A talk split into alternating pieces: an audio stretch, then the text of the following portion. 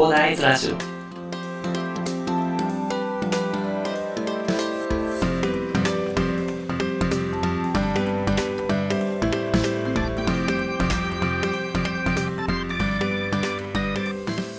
はい、おはようございます。こんにちは、こんばんは、コーダイです。この番組ではですね、一級建築士、ブロガー、ポッドキャスター、セールスデザイナーの私がですね、日々の活動を通してサラリーマンの方が楽しく生きるために役立つ情報をお話しさせていただいております。いつも聞いていただきありがとうございます。さて、本日は11月17日火曜日ですね。えー火曜日、2日目。平日2日目ですね。まあ、今週は3連休になるんですかね。21、22、23? がお休みだったと思うんで、そこに向かってね、皆さん頑張っていきましょうというところでね、えー私も今日も頑張っていこうかなと思ってます。なんかいきなり在宅勤務になったんでね、ちょっとそれで家で作業っていうことになるんですけど、まあちょっとね、そんな感じで私も頑張っていこうと思いますが、本日お話しさせていただきたいのはですね、あのちょっと記事を見てて思ったことがあるんですね。多分これ皆さんも思ってることなんじゃないかなと思うんですけど、まあ何かという話なんですけど、その記事のタイトルがですね、まあキャリコネニュースさんから出てるやつですね。年収1400万の40代男性、税金に激怒。月給上がっても手取りは少ししか変わらない。勤労意欲が湧くわけがないというところでね、まあ記事になってたというところですね。まあこれは皆さんもね、まあ、感じているところではないでしょうかね。まあ、どんどんね、税金がね、まあ、増えていくというところで、まあ、ただ、ニュースとか見ててもね、その税金上がってるような感じはしないですよね。まあ、ただですね、これ年収上がってってもですね、かなり、まあ取られると。というのはね、まあ年収1000万以上の方がですね、国の税金の半分以上、半分くらいだったかなを納めているということでね、まあ、かなり負担が大きいというところなんですよね。まあ、それでかなりですね、まあ、税金で、まあ、天秤で取られていくんだろうなというところがあるんですけれども、まあ、実はですね、その手元に残らない理由っていうのは、税金だけじゃないんですよね。まあ、皆さんも感じておられるかと思うんですけど、税金だけじゃなくて、社会保険料。これめちゃくちゃ高いですよね。しかもサラリーマンの方なんか特に。これっていうのがですね、まあ、の国民年金とか、あの年金があると思うんですけど、まあ、あれっていうのが、まあ、結構ですね、まあ、闇が深くてですね、まあ、の国民年金は、まあ、ざっくり計算でだいたい1.4倍ぐらい、男性とかね、払った過激に対して戻ってくるというところがあるみたいなんですね、計算によると。で、まあ、普通に考えたら、国民年金払って、で、その1.4倍戻ってくるみたいな。めちゃくちゃいいじゃないですか。あの、しかも障害保険とかね。まあなんかもし何かあった時の保険もついて、で、かつ1.4倍になって戻ってくるっていうのがある。普通にいいですよね。ただ、まあそれって、よくよく考えたら年金のその財政赤字っていう風な形を招くことにゆくゆくはなっていくという話になってくるんですけど、まあそれを、まあどこが負担してるかっていうと、まあ私たちサラリーマンなんですよね。どういうふうにまあ、やってるかというと、まあ皆さんね、厚生年金とかね、まあなんかですね、まあ厚労省とかから聞くと、まあなんか将来世代でも厚生年金は2.1倍もらえるとかね、まあそういう主張をなんか聞いたことある方もいらっしゃるかもしれないんですけど、まあただ、その厚生年金の場合は自分が支払った額の2.1倍っていうだけでですね、実際はですね、半額を会社が負担しているので、そのサラリーマンのね、その、まあ、利回りっていうのは、会社のやつを含めずに、なんか2倍にかさ上げしてるんですよね。しかも、どうやらですね、その年金ですね、厚生年金をですね、まあ、あの、総保険料ですね、厚生年金が、まあ、会社と、あと、まあ、個人の負担分を加えた、その総保険料でね、まあ、厚生年金の利回りを試算していると。内閣府が会社負担分を加えた総保険料で厚生年金の利回りを試算してるみたいなんですけど、その2014年時点でね、その54歳以下のサラリーマンで、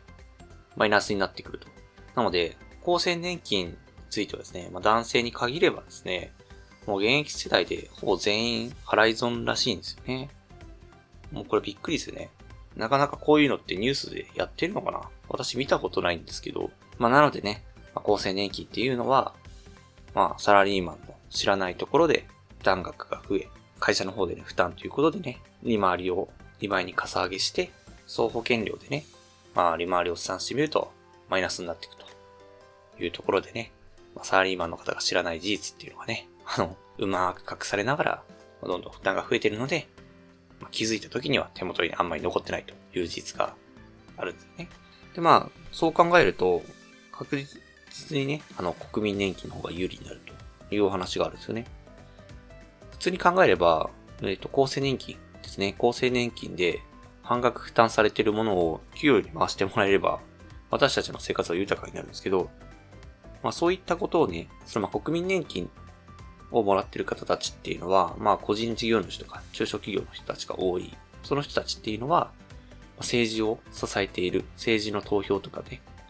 まあ政策を支えてくれてる人たちだから、そういう人たちの負担を上げるわけにはいかないと。というところでですね、まあなんかサラリーマンだったら、サラリーマンのね、その年金システムだったら、負担を上げてもですね、まあなかなか気づかないと。そこを勉強してる人たちはなかなかいないというところで、まあ上げられてるというところがある、現実があるんですね。まあそうなって、どんどん社会保障、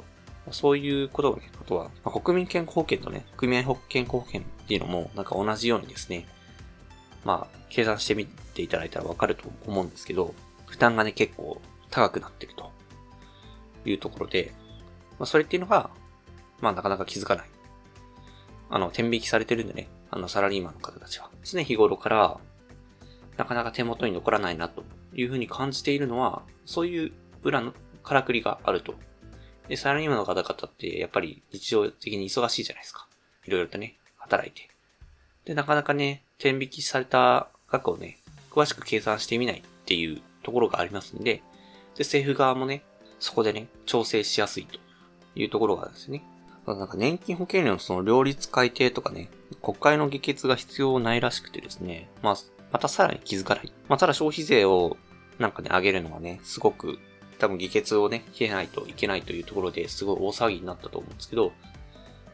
それだけじゃなくてね、年金とかもね、上がってるというところでね、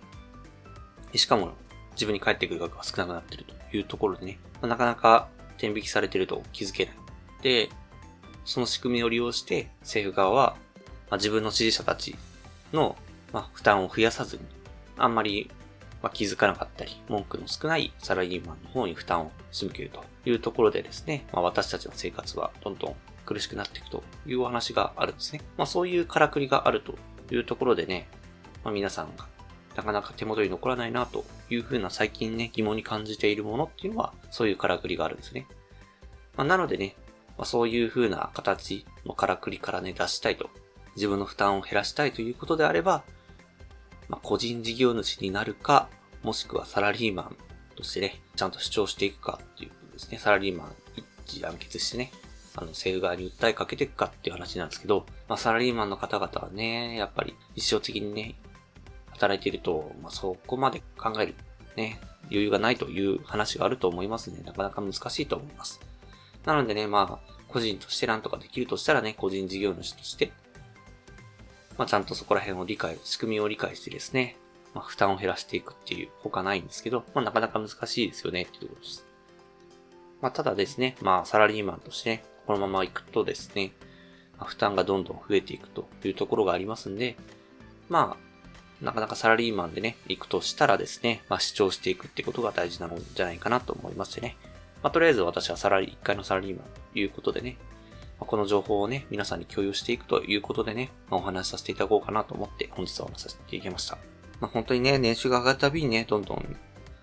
両立でね、行っていくんでね、かなり負担が増えていきますね。まあ皆さんもこういう現実があるよということをね、まあ、ご理解というか、こういう社会で生きてるんだよっていうことをね、ご理解いただいてね、まあ、いつも感じてる疑問っていうのをね、解消していただければなと思いましてですね。まあ、それの解消した知識でね、今後どう生活していくかっていうのもね、考えていただけるきっかけになればなと思いますね。それでは今回はこんな感じで終わりにしたいと思います。このような形でね、皆さんの耳だけで役立つ情報をゲットできるように死に物グリル情報をゲットして、毎日配信していきますので、ぜひフォロー、コメントのほどよろしくお願いいたします。では最後までお付き合いいただきありがとうございました。本日も良い一日をお過ごしください。それでは。